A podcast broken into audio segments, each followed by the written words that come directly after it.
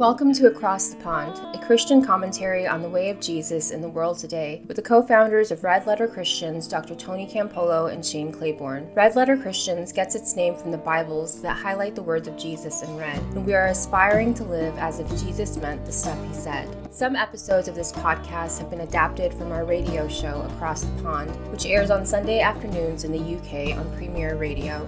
Thank you for listening. Let's jump into this week's episode with Shane Claiborne. We're talking about faith, and we're talking about the world that we live in. I like how Karl Barth said, we've got to read the Bible in one hand, but we need to hold the newspaper in the other, uh, lest our faith become just a ticket into heaven and a license to ignore the world that we live in. So we we know that this is not just about going to heaven when we die, but being attentive to the suffering, the struggle, uh, the redemption of all things here on earth. Uh, so I, I love having this show because it gives me a chance to talk with folks that I just love and respect so much. And you're in for a real special treat today because our guest is Robert P. Jones. He's the founding C E O of Public Religion Research Institute, P R R I, and he is an incredible scholar, commentator on religion and politics. His books are fantastic. If you haven't read uh, The End of White Christian America or White Too Long, his articles are everywhere, including on the Red Letter Christians website. He's also on, on in the news all the time. Robert, I, I see you like um, on T V, all the, you know, C N N, M S N B C, N P R, New York Times. So anyway, welcome, Robbie. I get to call him Robbie now, Robbie Jones, uh, Robert P. Jones. As we were just getting set up, you were talking about white discomfort. And I think it's mm. so important to unpack that a little bit because it's, it's no coincidence, right? That this kind of racial awakening, this racial reckoning that's happening in the United States is, you know, coming on the back of the first Black president, the changing demographics of America, the Black Lives Matter movement. I mean, things are shifting and changing. And there are a lot of folks that have kind of been the power brokers or the, the moral gatekeepers, the kind of white evangelicals that are, they're they're uncomfortable. And, and you kind of name that, that talk a little bit about white discomfort. Welcome, brother. Welcome. Thank you. Thanks for having me. No, I'm, I'm thanks for all the work that you're doing as well. Um, yeah, you know, so I've been thinking about this a lot. So I'm white. I grew up in Mississippi. I grew up as a Southern Baptist in Mississippi. I have a degree from a Southern Baptist college and a Southern Baptist seminary. Um, uh, before I did a P H D at Emory in, in religion, which is also in the South, uh, in Atlanta, right? So I've spent all of my formative years in the South. I've never seen anything quite like this. Um, I think you're right to name this context of, you know, this kind of big turning of the wheel that's happening in the country. And it is the case that we're white people and white Christians in particular are being called to account for this history. And it's making us very uncomfortable. Um, and I, I wrote a piece uh, two weeks ago called The Sacred Work of White Discomfort, to really put this out there and to think it through for myself, because there's a raft of bills in the United States, like legis- pieces of legislation that are out to define and set white discomfort as the measure of mm. what can and can't be taught to our kids in public schools, right? And, and not only that, they're defining it as discrimination. Right? They're the le- they're making it a legal definition that if you make a white kid uncomfortable because of what you're teaching about American history, that that can be prosecuted by the law as discrimination against that white kid. So yeah. White feelings, right, as the measure of um, what what can be taught about American history. And I, I think you're right. Like, why is that happening now? It's exactly right, because we are being called to account. Um, uh, you know, we had the sixteen nineteen Project, uh, our first African-American president. And I think the big thing you named, and just to put some numbers around it, because what I do in my day job is that the country is only recently moved from being a majority white Christian country to one that's no longer majority white Christian country. So as recently as when, you know, Barack Obama was running for president in two thousand eight, the country was fifty-four percent white and Christian. And today it's forty-four percent.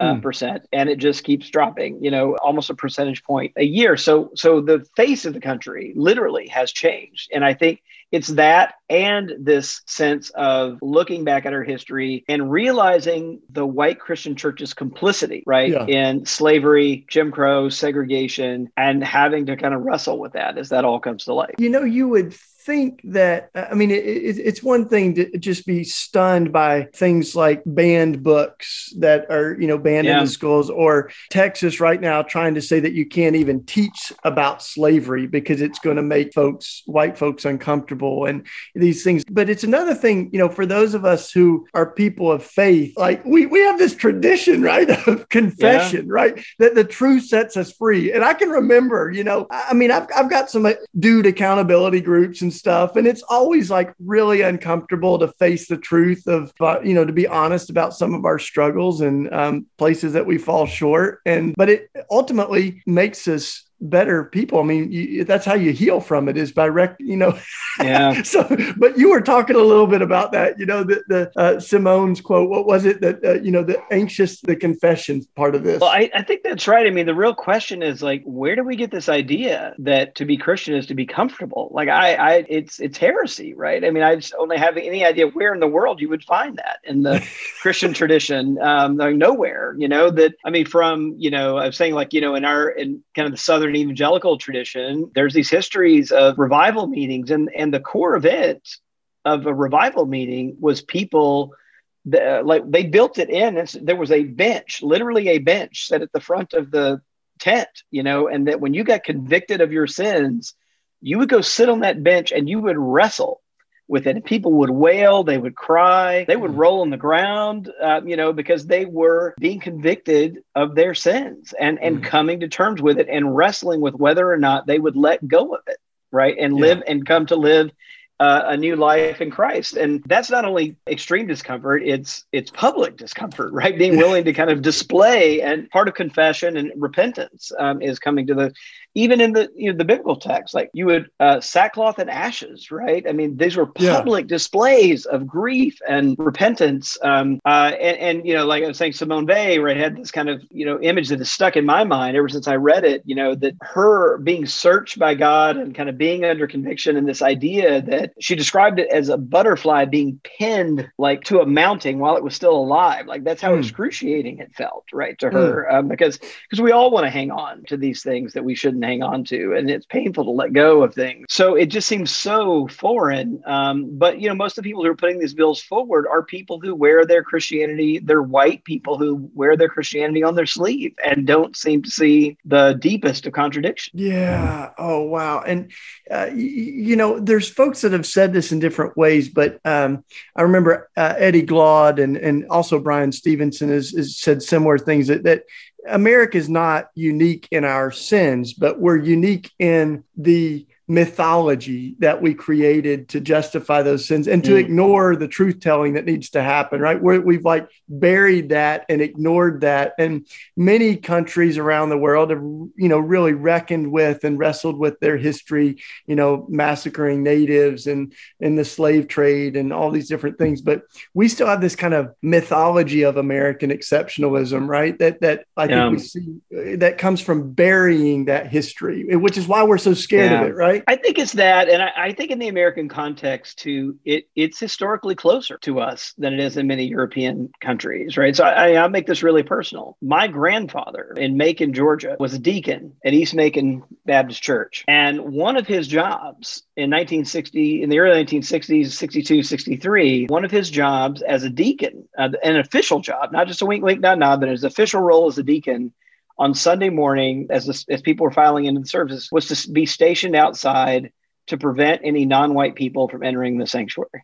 Mm. Like that was his official job as a deacon. Um, that's something that the church had charged the deacons with doing, is keeping non-white people out of the sanctuary. Um, and part of that was because there was a movement to um, integrate churches, right, in the South. Yeah. And they were absolutely, um, you know, resisting it. Um, and, and so that's my grandfather. I, you know, I, I knew him. Um, Well, it's really close uh, to us. And so I think uh, part of the reason it's hard is because we've got to reckon with this stuff in our very near families, um, you know, that yeah. are, and among people who are still alive. I mean, you know, it wasn't until the nineteen nineties that there were any convictions delivered in Mississippi over civil rights murders, uh, you know, um, so that's Uh, that's not that long ago, right? Yeah. So, I mean, I, yeah, I was in college during during those years when when those trials were happening in Mississippi. Um, So, you know, I think it's, it's that, it's close to us. Um, I want to I want to read one quote from James Baldwin, if I could, right here. Do it, I, man. Do I, it, I, yeah. I think this is um, it's actually where I pulled the the title "White Too Long" of my latest book from this quote, but it's right on top of what we're talking about.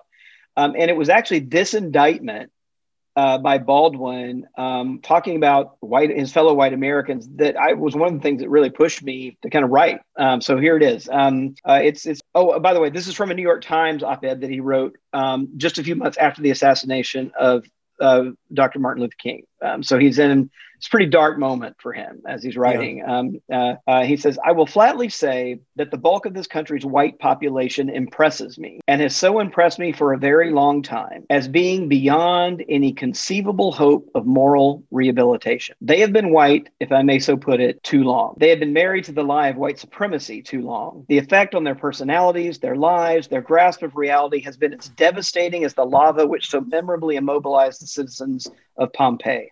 Hmm. They are unable to conceive that their version of reality that they want me to accept is an insult to my history and a parody of theirs and an intolerable violation of myself." Ooh. I mean, that could be written today, right? I mean, yeah. you know, this was this was nineteen sixty-four. That was James Baldwin. Woo, man.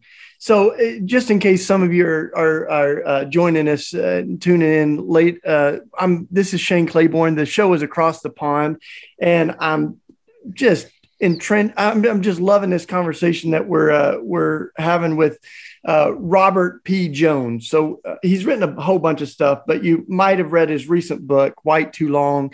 And um, so let's jump right back into it, Robbie. So, you know, as I think, you know, I'm from Tennessee and grew up in East Tennessee. We had a statue of Nathan Bedford Forrest. Oh, yeah. Uh, one of the, the pinnacle founding members of the Ku Klux Klan in the Capitol until this year. Right. Mm-hmm. Yeah. And so when you're talking about history, you know, but it, it, that's what so much, I mean, in almost every aspect of our culture right now, you see this war um, about how we remember history. Mm-hmm. Um, it's about, it's the Confederate monuments. And it's kind of like, you know, the way you remember nine eleven is not by putting up a memorial to the terrorists, you know, that were responsible yeah. for it, but, but for all the lives that were lost. And, you know, you go to Germany, you see all kinds of memorials to the lives lost in the Holocaust. And yet we still have monuments and statues to the folks that were on the wrong side of that history, the folks that were the victimizers rather than the victims. Right. And so some of this is about, um, it's you know, Bryan Stevenson says we we can't get our future right until we get our history right. And, yeah. and, and, and literally that that confession is going to heal some of these wounds. Otherwise, you know, Doctor King's right that these are just like a, a, a untreated wound that's festering, and it's just going to continue to like become more and more infected if we don't treat it right. Yeah, I think that's right. I mean, another way I thought about it is, um, you know, I talked about this as uh, about white supremacy as being, you know, over the centuries uh, in America, in the American context uh, for sure, but not just the American context, obviously, but um, is it kind of becoming a part of the D N A of white Christianity um, in the country, right? White supremacy is just sort of baked in. Um, and given that long history, like, you know, we, we should not expect that this is going to be a comfortable or even, you know, it, we should expect it's going to be a painful process, you know, for, for us to kind of extricate the gospel uh, from, you know, this uh, this this history and these other commitments, these really these prior commitments to white supremacy, right? We had a gospel that was compatible with white supremacy. Yeah. Uh, and so we're going to have to figure out how to, what do we do with that? And who, who does that, what does that mean about ourselves? And so I think that's the, the real challenge that, that's ahead of us. And, and that's why we're fighting over those monuments. That's why we're fighting over history and, and what we're teaching the next generation. Um, when those monuments were put there, what's what's interesting to me, I did a whole chapter on Confederate monuments yeah. and, and White Too Long. And I think one of the things I learned um, is that most of those monuments weren't put there in the immediate years after the Civil War.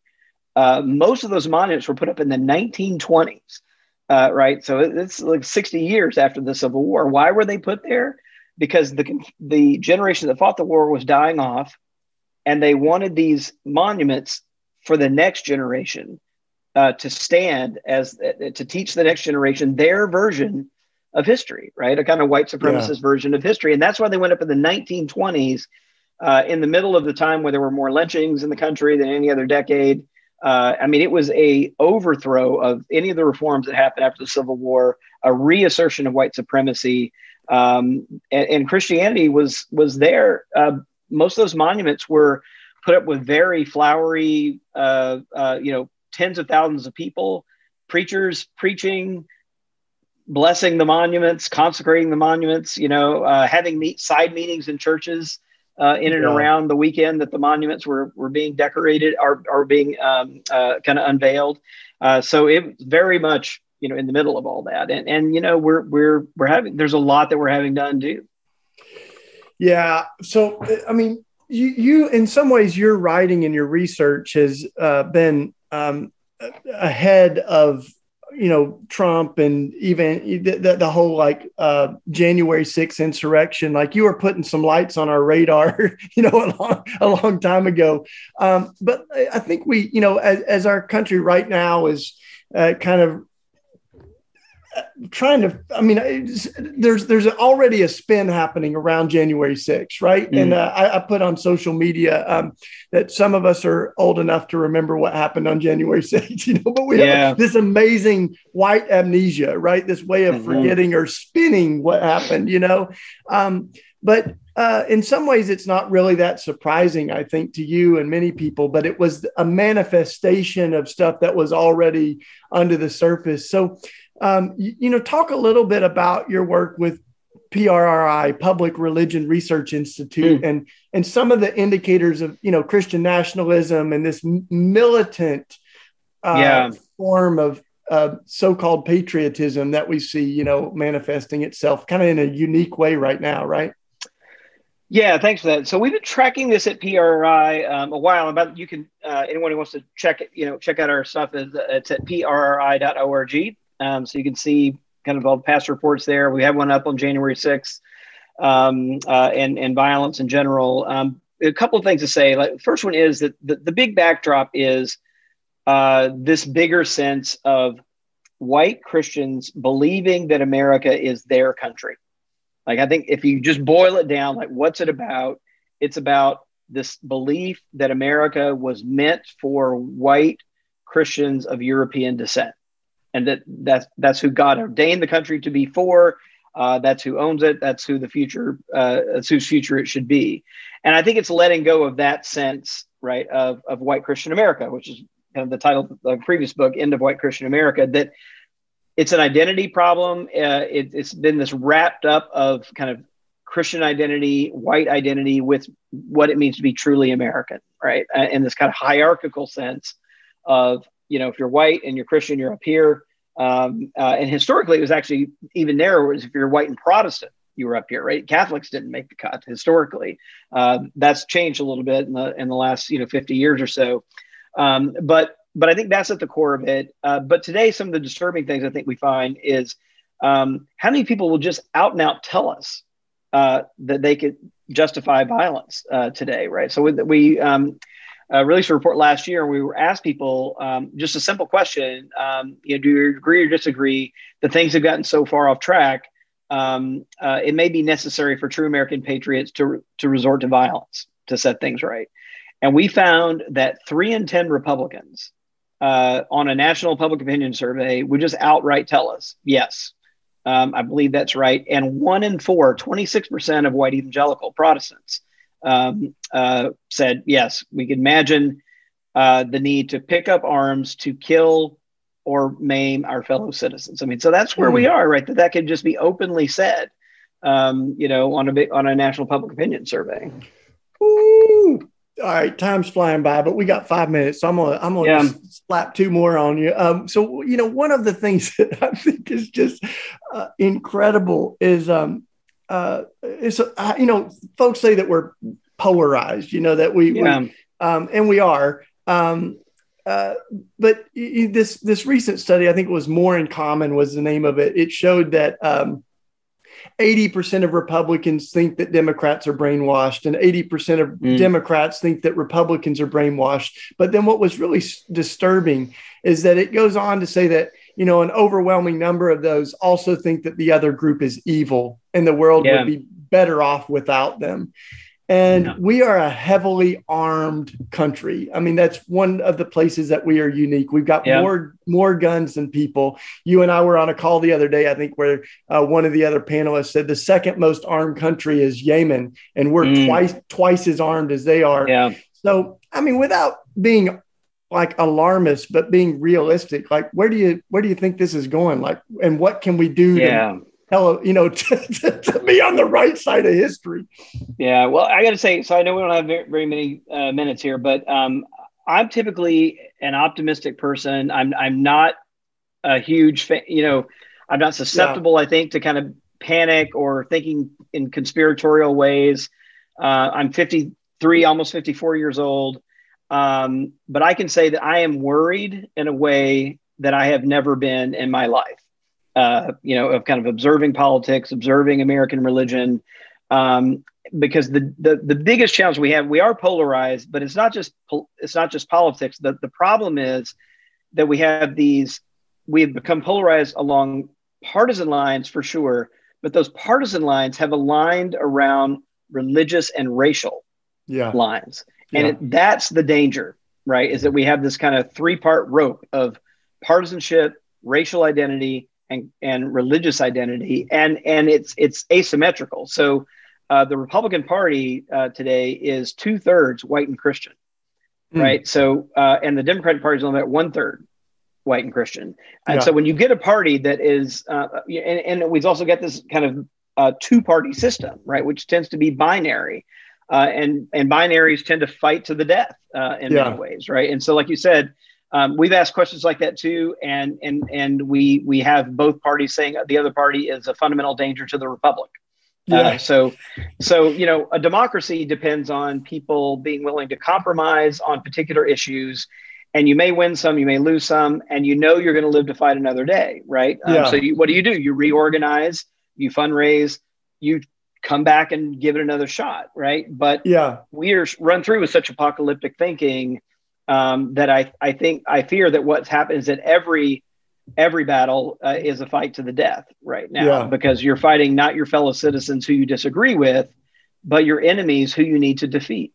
Yeah, it's so good. Oh, man, time's flying too. I, okay, the last question I want to ask you, uh, Robbie, is, is so uh, zooming out just a little bit outside yeah. the United States. This is not unique to America. Right. I mean, there's there's there's. Yeah. a racial fault line, I think, that looks different. But I mean, you can look at the House of Lords in, in England, right? Or yeah. you can look at like, uh, I mean, watch The Crown, you know, to see about colonization, or even, you know, when uh, Justin Welby had um, uh, uh, Michael Curry, you know, come over and do the royal wedding. I mean, it ruffled some feathers, you know, so I think like, yeah. t- talk a little bit about um, in the last minute or so, um, what what um, we we we can hope for, you know, in other parts of the world too. Maybe some takeaways from from the belly of the beast here. Yeah, you know, I, I mean, one of the things I hope that we'll do is actually go back even a little further. One thing I've been trying to like read up on my own is um, uh, this thing called the Doctrine of Discovery. It's actually a fifteenth yeah. century um, document, you know, came out of the Western Church, uh, but but all of Western Europe and the kind of, you know, colonial sites all over the world were influenced by this idea, right? That uh, that it was Christianity and the state uh, kind of combined. Yeah. And so I, I think reckoning with that deeper root, right, yeah. which, which kind of is where the stuff in America comes from, but it kind of gives us uh saying, but I think redemption comes, yeah, from facing that and renouncing it and trying to find a way to say, you know, race is not kind of something that we need to be thinking about as part, as constitutive of the church or constitutive of the state, um, right? But kind of embracing the fullness of uh, of God's creation um, as we find it. I'm so sad that we're out of time, but we're going to do this yeah, again. No. This is, yeah. uh, you've been listening to Robert P. Jones. Uh, make sure you check out his stuff. He's got, you know, all of his best-selling books, but you can also find a couple of his articles at Red Letter Christians. And uh, so grateful for you, brother. Thanks for all that you're doing, and uh, let's do it again. Thanks. Thanks. I'm glad to be in conversation. We hope you have enjoyed this episode. If you'd like to know more about Red Letter Christians, please visit red letter christians dot org for resources, upcoming events, and to connect with other people who are passionate about Jesus and justice. You can follow Shane Claiborne and Red Letter Christians on Twitter, Facebook, and Instagram. If you'd like to support our work with a one-time gift or by becoming a monthly sustainer of the movement, please visit our website and click on the red donate button. Thank you for tuning in.